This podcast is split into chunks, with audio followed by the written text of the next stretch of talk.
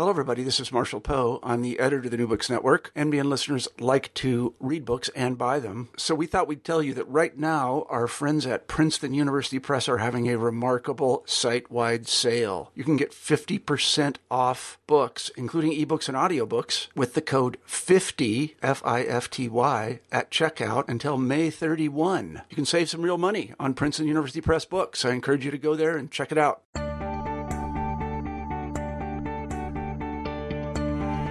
Hello, everybody, and welcome to New Books in Psychoanalysis.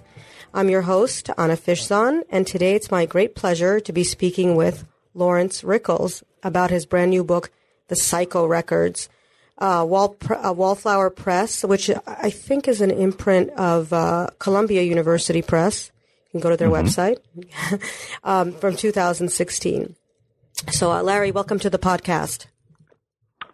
I'm glad to be here. It's great to have you on. Um, I'd like first uh, to briefly introduce you. Uh, Laurence Rickels is a legendary film, media, and literary theorist. He's professor in art and theory at the Academy of Fine Arts, Karlsruhe. He is the author of many other books, uh, Aberrations of Mourning from 1988, The Vampire Lectures, 1999, The Case of California, 2001, Nazi Psychoanalysis, 2002, The Devil Notebooks, 2008, Ulrike Ottinger, The Autobiography of Art Cinema from 2008, I Think I Am, Philip K. Dick, 2010, and Germany, A Science Fiction, 2015. So, um, uh, just to say even, you know, more about your, maybe some more biographical information, uh, after completing, uh, his PhD in German literature and German studies at Princeton in 1980. I said the year I wasn't going to, but Larry decided to pursue a master's degree in clinical psychology at Antioch University, Santa Barbara, completing that in 1994. Um, then he, com- uh, he completed his residency in psychotherapy, also in Santa Barbara, from uh, 1990 until 2011 uh, you taught at the University of California, Santa Barbara, where um, uh, you were a professor of comparative literature and German, and also uh, taught in the art department and film and media studies. Finally, um, as is evident, I think from even a cursory reading of of uh, Larry's work, uh, he's very influenced by Freud, uh, Winnicott, and Klein and uh, weaves masterful kind of readings of these authors and their insights into analyses of uh, slasher, splatter, and other horror films throughout the book we'll be discussing today. So, um, Larry, maybe you can begin by telling us a bit about the prehistory of the book, uh, so to speak. How did you develop an interest in, on the one hand, horror films, and on the other hand, psychoanalysis? And uh, did these interests emerge simultaneously? My interest in psychoanalysis is older than um, some of these pop cultural pursuits that I picked up when I moved to California and started teaching there. Um, at some point in adolescence, uh, I was uh, uh, curious about problems of mourning, and um, at least back then, I soon discovered that really only Freud um, spoke about this problem in any depth. So um, I became uh, kind of a Freudian and then caught up with that. Mm-hmm. that passing um, investment over the years. Um, so when I moved to uh, California, I had to figure out a way to combine my interest in psychoanalysis with um, the interests that the students uh, brought to class. Um, I'm not so um, I'm not such a strategist that I you know came up with the best combination right away. I was really just trying to survive. but then I but then I inherited this class. I, uh, film studies in those days was a kind of colony of literary departments, mm. and so I had I had pretty easy access to teaching there. And um, one day I inherited the horror class, the horror film class.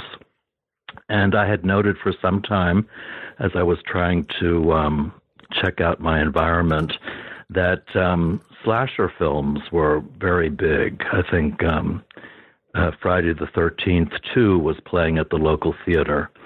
And uh, I was intrigued and I looked at it. And that was when I decided that I would make the horror film class be about the um, slasher films that were current back then in the 80s. Mm. Were, this, um, were the students surprised to, to get Freud in the bargain? Oh, yeah. Oh, yeah. Oh, yeah. yeah. and it took a long time for that. I mean, you know, in dog years. It took a long time for that to go down. It hmm. really wasn't until um, I found a connection to occult horror with um, the vampire, which was then a separate class, that I finally conquered um, the student body. Mm-hmm. and there's something more upbeat and compelling, I guess, about talking about vampirism in terms of mourning, mm-hmm. along the lines of um, Freud's discussion of ghosts and totem and taboo, mm-hmm. than you know um, running up against the psychopathic violence and in slasher and splatter movies. There's only at that point there was seemed to be only so much I could say about it. But then the English school of psychoanalysis, which actually comes somewhat later in my um, development. Mm-hmm. Um, I've really been closely reading Winnicott and Klein for under 10 years.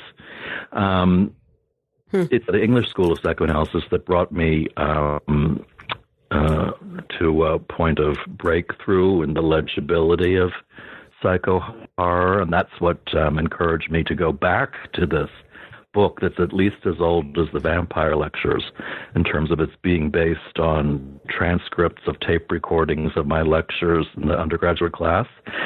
Um, so I went back finally just, just a few years ago to this um, uh, this old project and was able to update it finally and put it to rest. I hope. So Psycho Records is this project. It's it's your it's your lectures essentially. Yeah, yeah, it's, yes, yeah. That's how it began. I mean, it's changed considerably. Mm. Um, as I mentioned, also through the intervention of the English school. Yeah, there's quite a bit of um, and then yeah.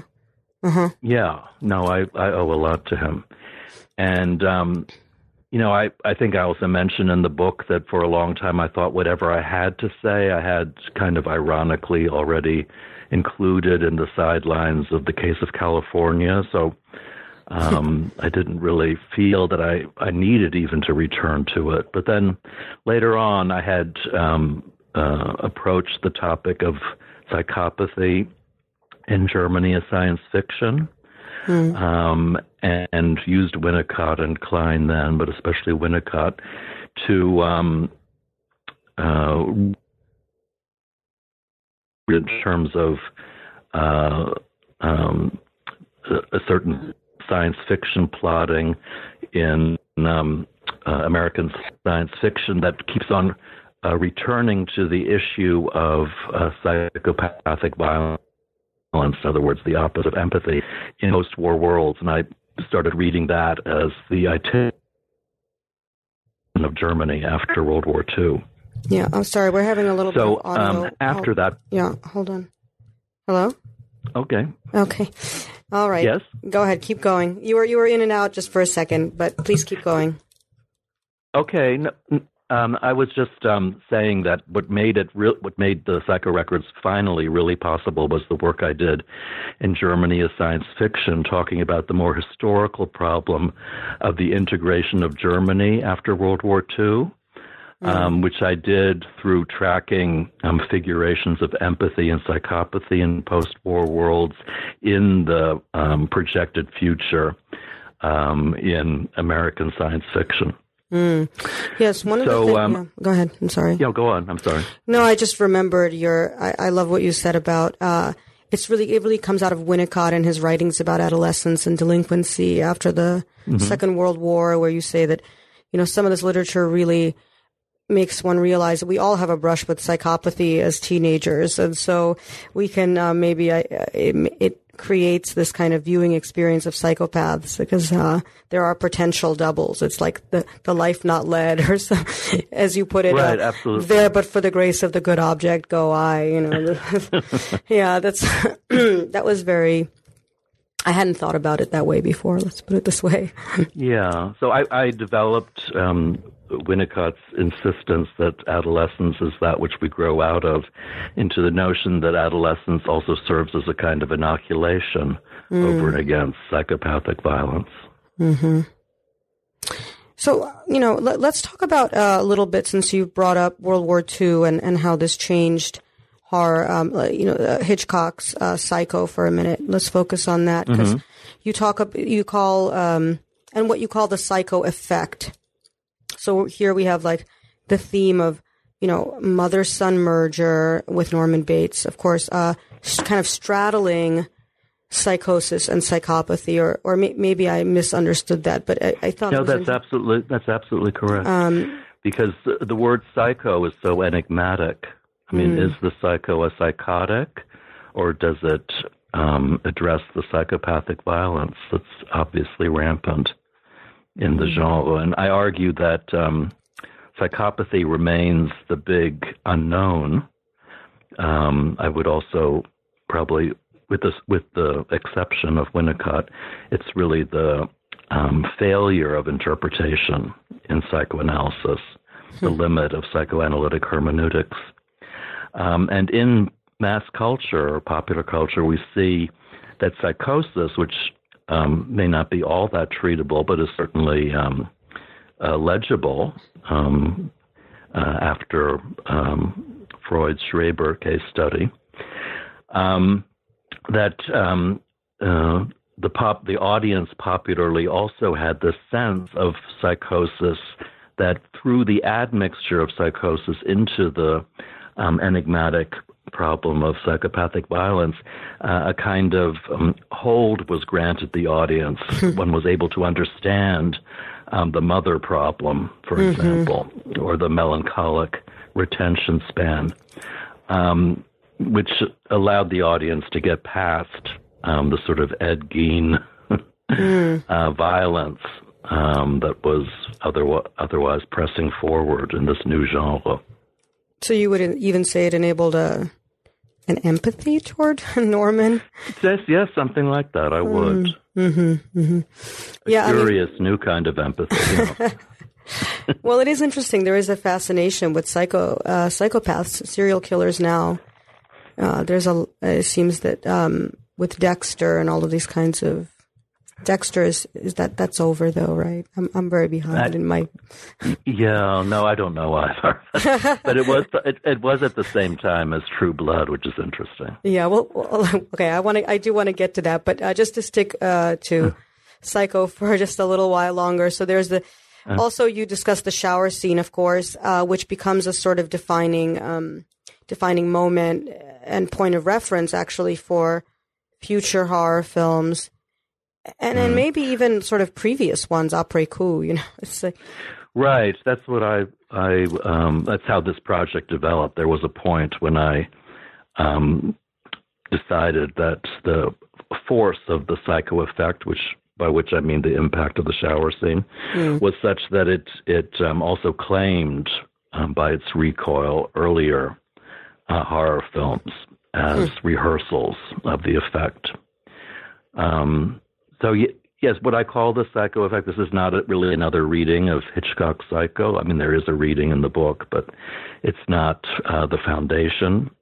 It's rather how a, a single um, scene could um, uh, prove traumatic and influential, um, and yet also um, pose the prospect of a working through uh, in the course of several decades because hmm. it did arguably vanish uh-huh. or was displaced so considerably that it's hard to um, uh, see the continuity. I mean, in the last chapter, I argued that uh, psychopath violence hits the screen again, but no longer under secular conditions, but via um, multiple references to the devil and um, the infernal aegis of evil uh, which is a mm-hmm. different a different treatment. Hmm. Do you, do you connect any of this uh, these thematics to um, a kind of post World War II uh, trauma or or um, attempts to mourn? Because you I mean, yeah. I mean, is there is there a particular uh, are there particular affects or, or, or narratives that these uh, the shower scene enables? Because you do talk about how in horror, the horror in horror was used to be prior to the war uh, natural disasters, or that was more common, and then it became the horror became more about like psychopathy or or psychosis. Right. No, there's a direct connection to World War II. Something I don't go into in the book, um, but I can just mention it in passing. It's hard to um, to know a whole lot about um, Hitchcock's work on the concentration camp documentary mm. after World War II. I think Wilder inherited it, if it was the, the same movie, in fact.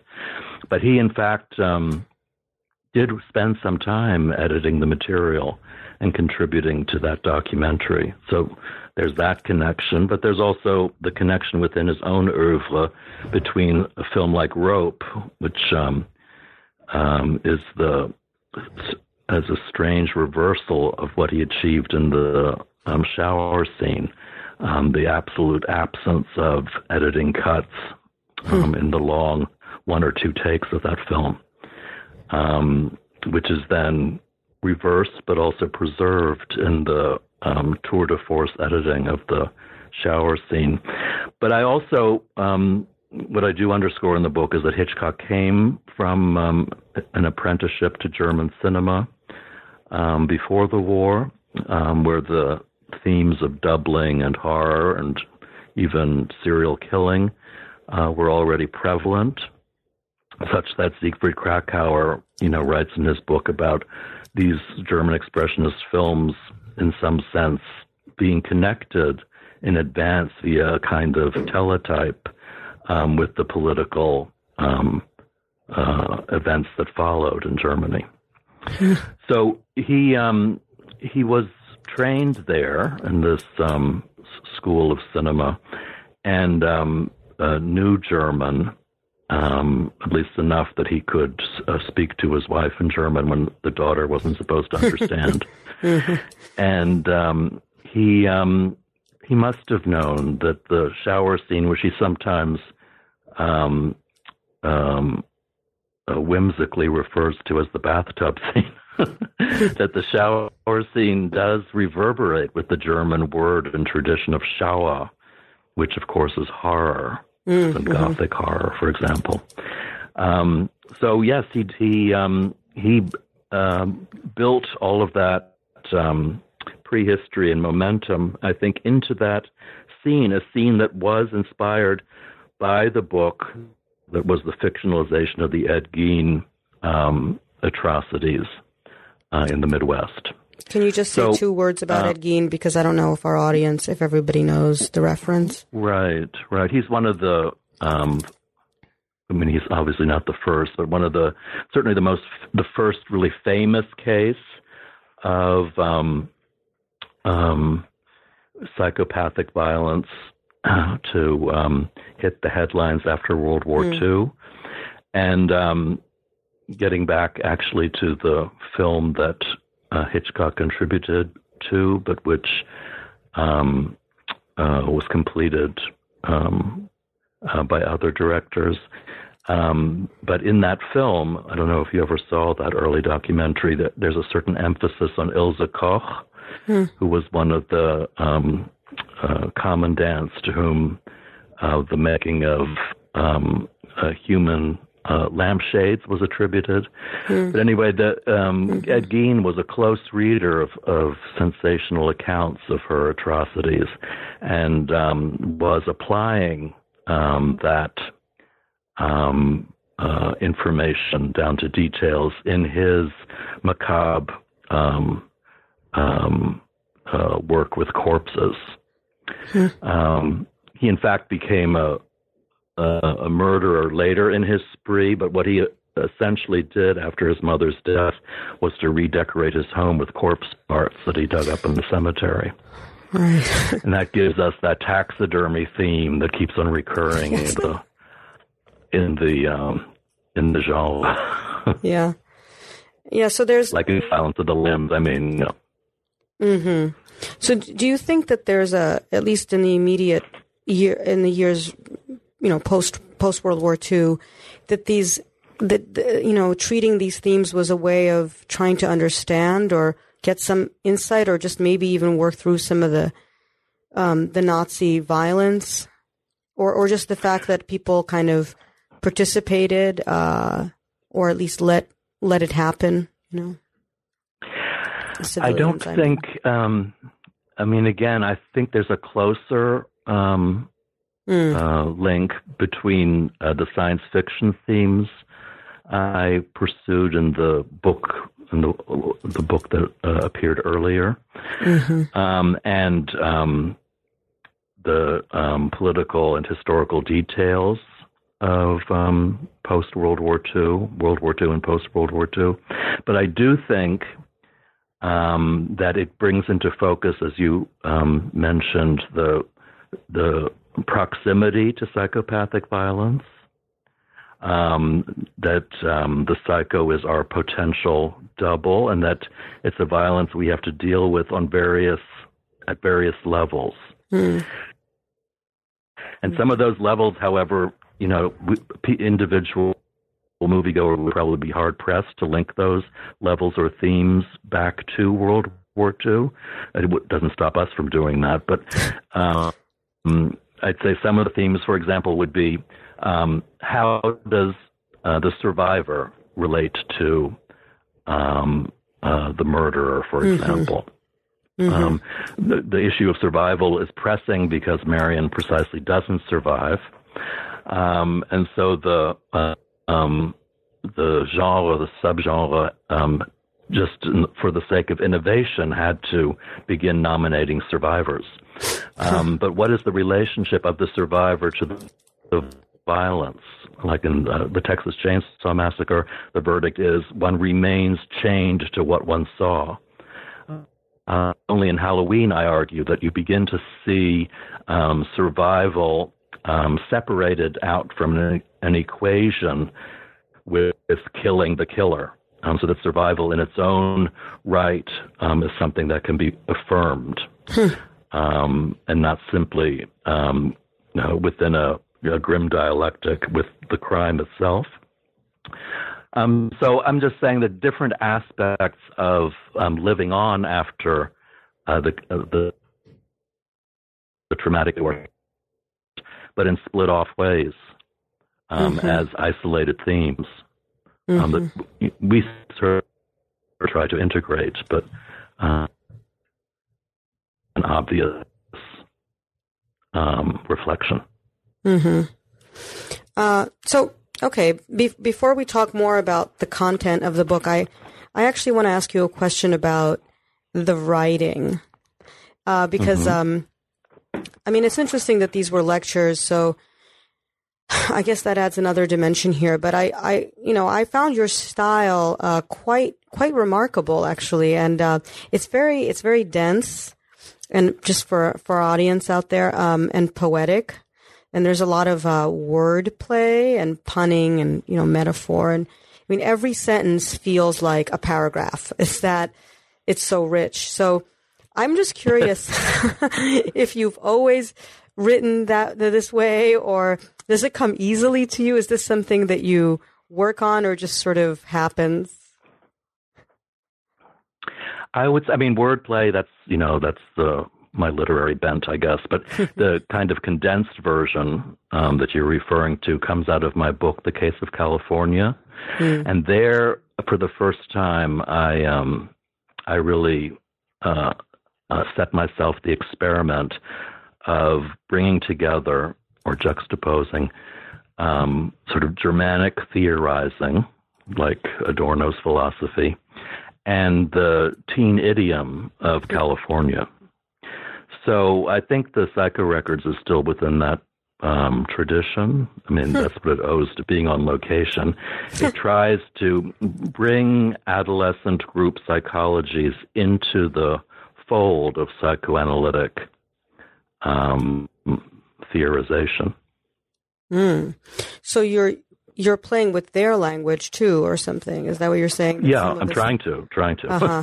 I'm just so unfamiliar with their language, apparently, that I didn't notice. Well, well, some of the some of the language is even part of horror films. Uh, um, right. Yeah. Um, uh, both occult and secular horror. There's the tradition of the so-called groaner. Have you heard about that? No. In other words, some of my puns are really, really bad, like the ones about um, dad and dead. That would be considered a groaner. okay, I think. but I, but, but I don't mind. I don't mind risking the occasional groaner. Plus, that's recognizable too.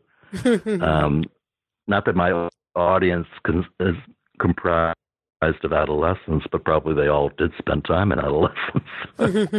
yes, because yeah. Okay, I see. I see. Some now it's becoming clearer. So, um, okay. Uh, another question. Um, you you discuss, uh, yeah, you discussed a lot of these like slasher, splatter. I think I'm getting the picture about what the difference is between slasher and splatter. I think I guess splatter is just more, it's just gorier. Is gorier a word? It's more gory, right? Yeah, no, it is. Mm-hmm. and um, I guess that's enough. Okay. I mean, it's the one that begins to border on cannibalism, for example. So uh, it opens up the whole feast of violence. Mm-hmm, mm-hmm. So, so you you you discuss these films from the seventies and eighties, and there are certain themes that really uh, emerge or that you highlight. So, I'm just gonna I'm gonna maybe um, kind of bring some of these themes out, and maybe you can talk about them and why they're important or the function that they serve, uh, both uh, you know diegetically and maybe I don't know, just maybe link it to something sociocultural out there. So, masks is um, masks are are a big theme.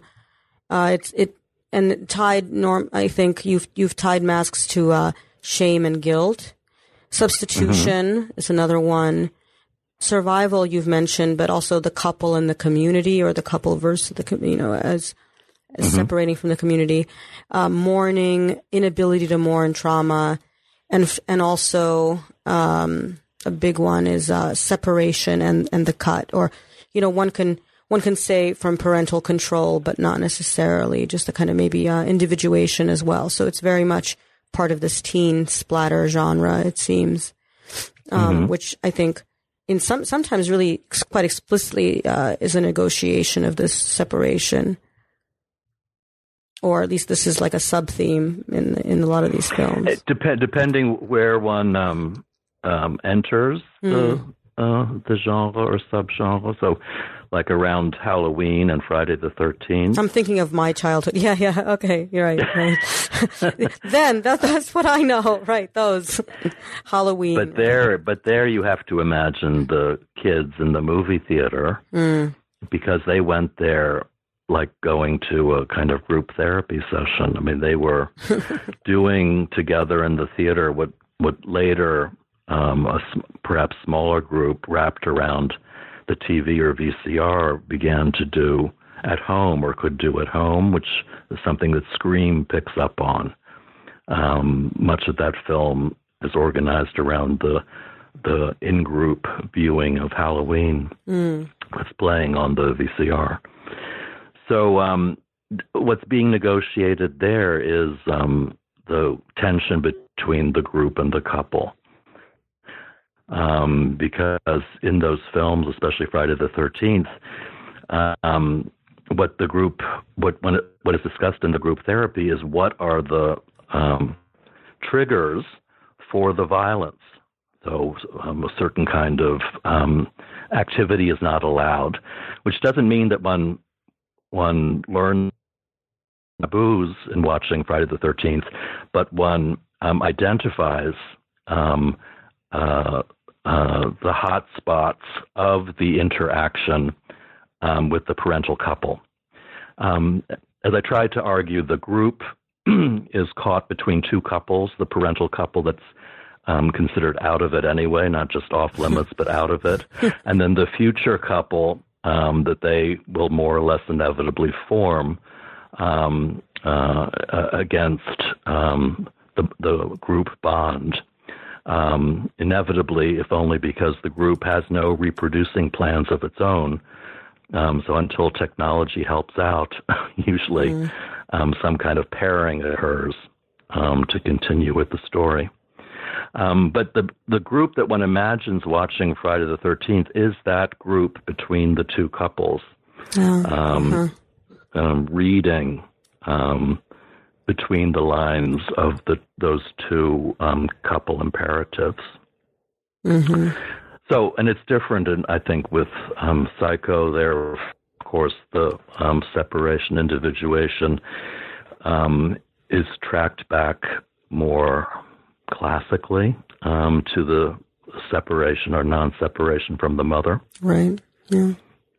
and an earlier engagement or disengagement. So, um, maybe what you see in the course of this subgenre is that the audience um, gradually gets a little older and a little older until in Scream they're really um, 20 to maybe even early 30 year olds remembering their adolescence. Um, so we reach that point that Winnicott talks about that what's so great about adolescence for all its turbulence is that, you know, it ends.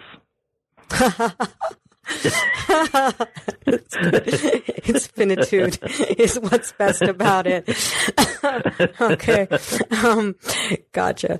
So what about, uh, what do we make of this um, mourning or inability to mourn? Because one of the things that I, um, maybe I'm wrong about this, but it feels to me that zombie films, for example, and the theme of the undead, I mean, I guess we have that earlier, but this this zombie uh, in the form of the zombie, the undead in the form of the zombie, is uh, becomes popular again, or if it ever, or just becomes popular for the first time, perhaps in the '90s or or, or 2000s. It feels like this. It really bloomed this this subgenre in the. Or am I am I off a little bit on the, my decade? I they're all the same. They're all blurred together. What, was it the early 2000s? Was it the It was it was more it was more of a sporadic thing. I mean, uh, with Romero, for example. But then at one point, it absolutely dominated um, the cinema, largely because it was looping through those video games um, that uh, benefited from what is fundamental to zombie entertainment, namely that you uh, have a kind of thrill a kill relationship to um, destroying the dead.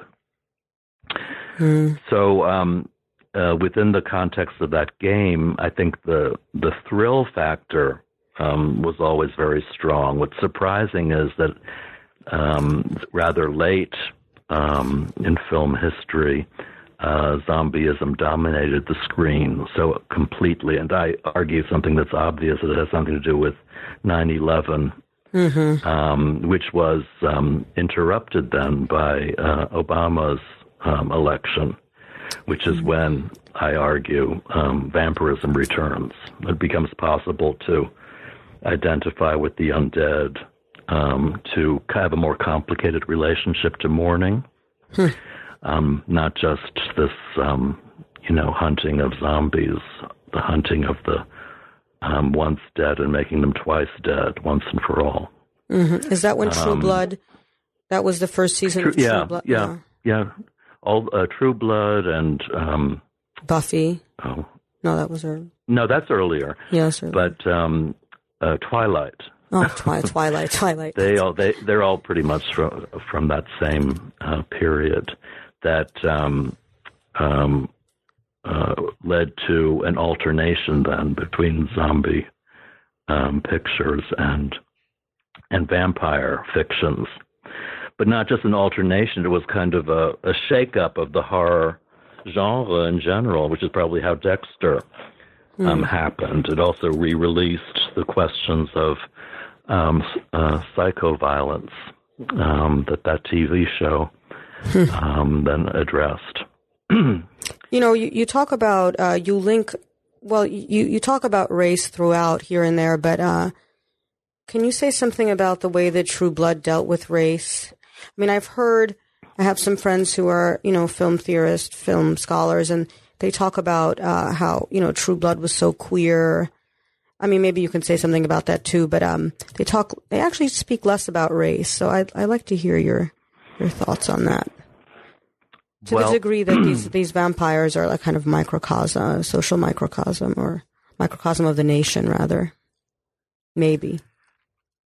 um, it's certainly um, the utopian um, mm. and even literal minded projection of integration. Mm-hmm.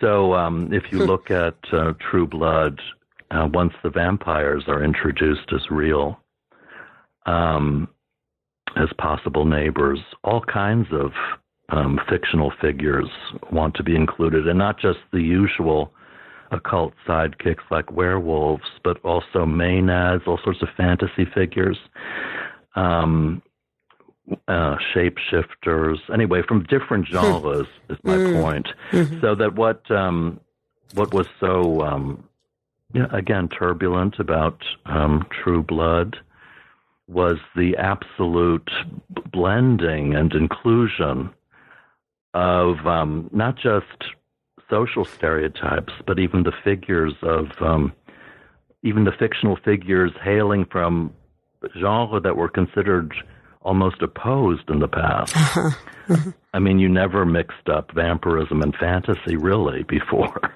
Hmm. um, so um, that's what's striking there. I think the reason people um, remember the gay theme as um, as uh, subsuming other themes is that one of the lead um, African American characters was also gay and ran some kind of club where all sorts of um, minority vampire interests mm. crossed over, met and crossed over. Mm-hmm. But um, True Blood does continue um, what would otherwise be identifiable as a political integration um, which began really with the Blade films. I mean, to my mind, that's really the first uh, vampire franchise um, that put an African American body in the foreground. Uh, that was also one of the first uh, vampire films to uh, look at vampires as fully um, sexual, um, genitally hmm. centered um, bodies. Whereas before, um, uh, vampires were um, relegated to a kind of perversion and at best uh, could be redeemed by psychoanalytic readers who insisted that all of that was a displacement away from genital sexuality that was being somehow disguised. Uh-huh. Uh-huh.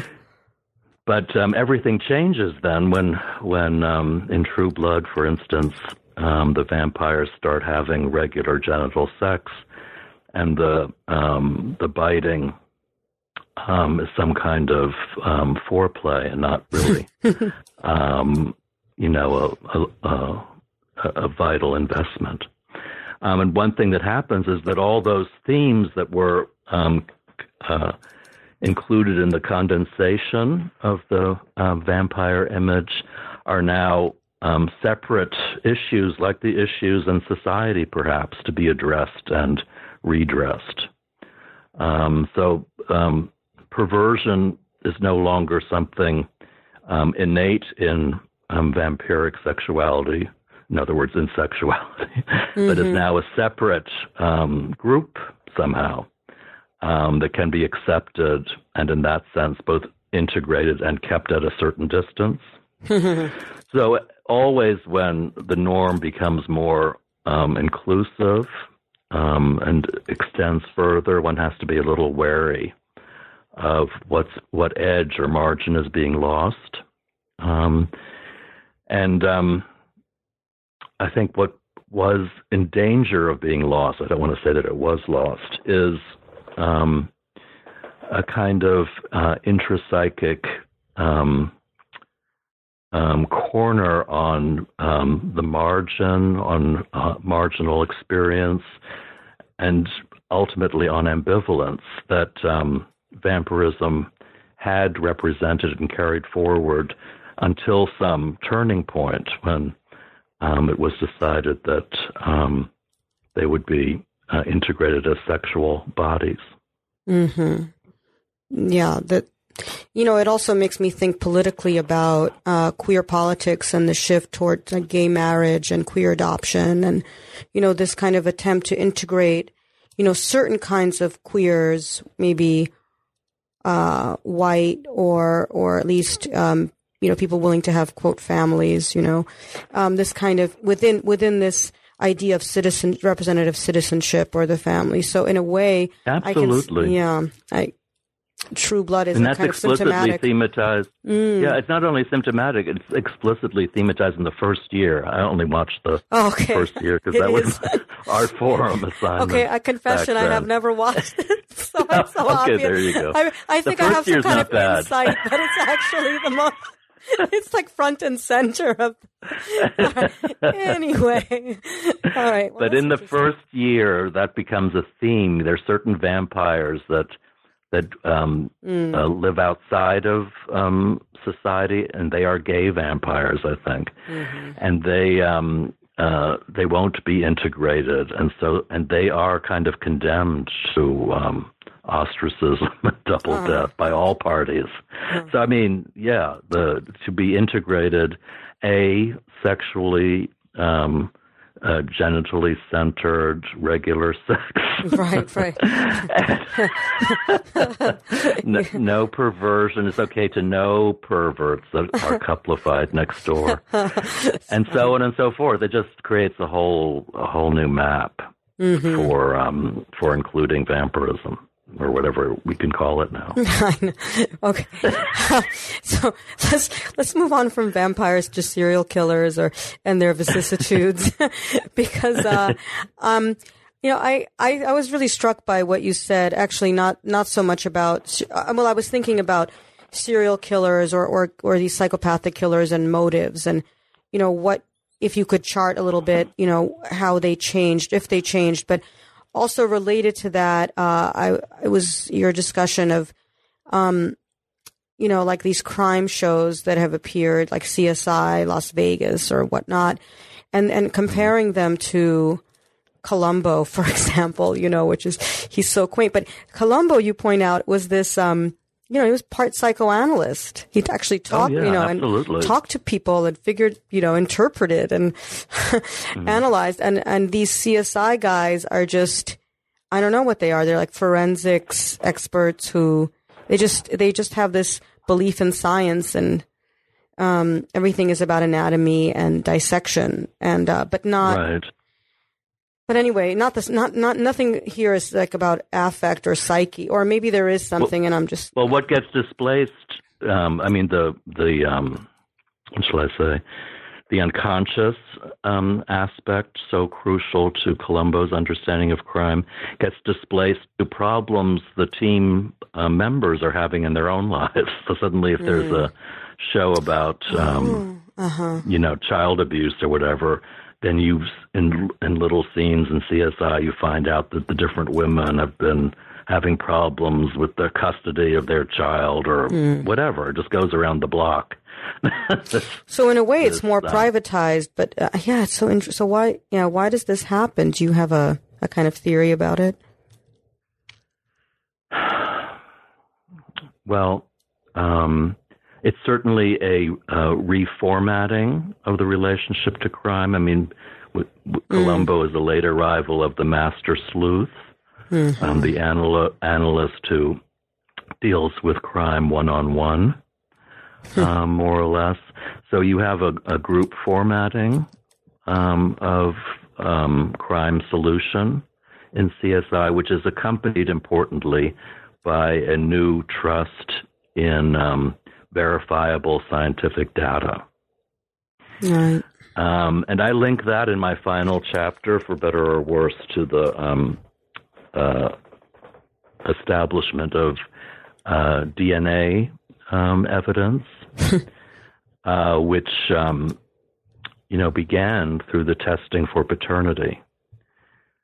So uh, the first um, famous case of um, DNA testing uh, used to identify a criminal was a case in which uh, a father was also identified as the um, incestuous abuser of his daughter, in all in one movement. So, for me, it's an important um, dis- dislodgement of the father as the figure of um, abstraction, ambiguity, adoption, what have you. Um, because the one thing that is verifiable now is paternity.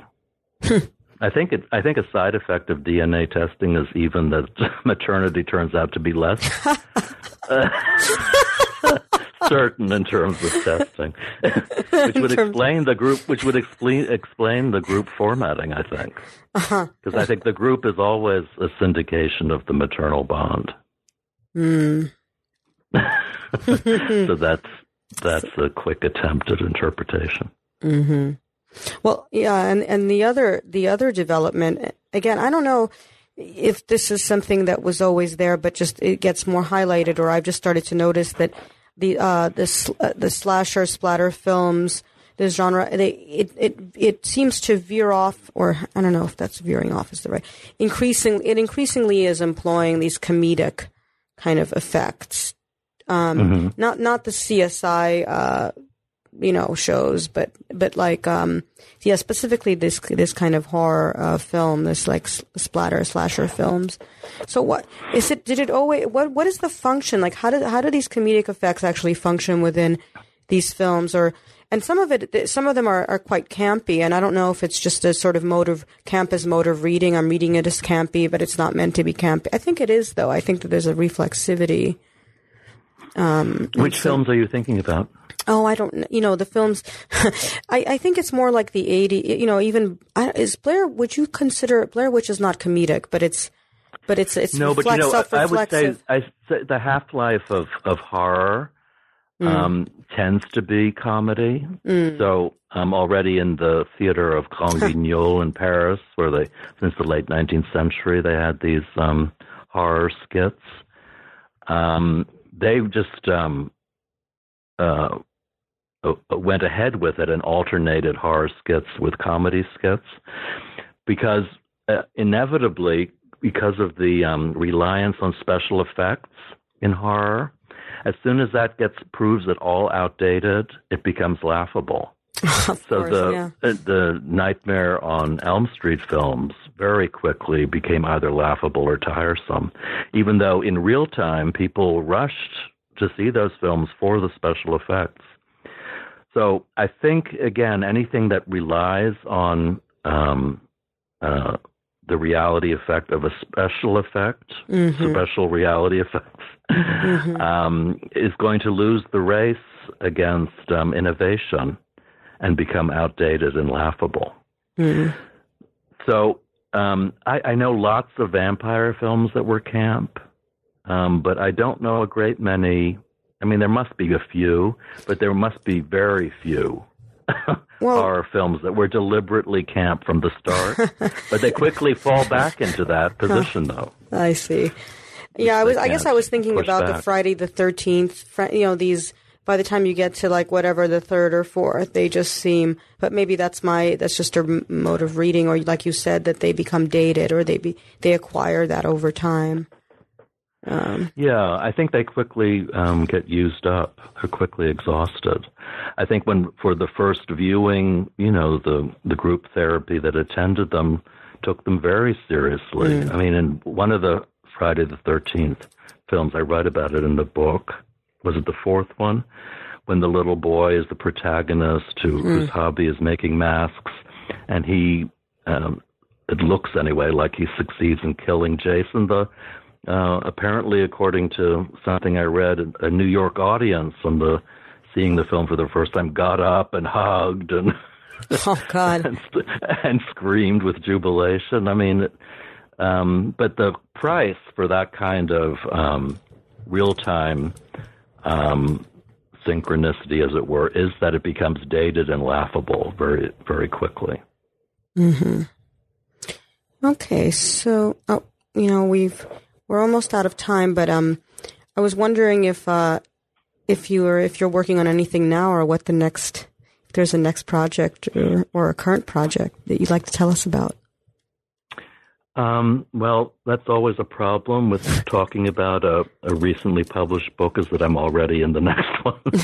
well, that's great. Tell done, us. I've done, I've done everything I could not to talk about um, fantasy, but fantasy is my new project. Oh. Um, the, both the genre, but also um, it's um, um, reliance on wish fantasy or daydreaming, which um, I, I, try to link to um, new digital mediation um, in an effort to answer the question why fantasy is the most popular genre and why it um, uh, prevails whenever it is mixed into any other genre. I would say the mixing of B genre, anyway, is the law right now, but fantasy always um, dominates. And I think that's because um, it has a certain um, uh, proximity to the wish fantasy um, nature of the digital relation.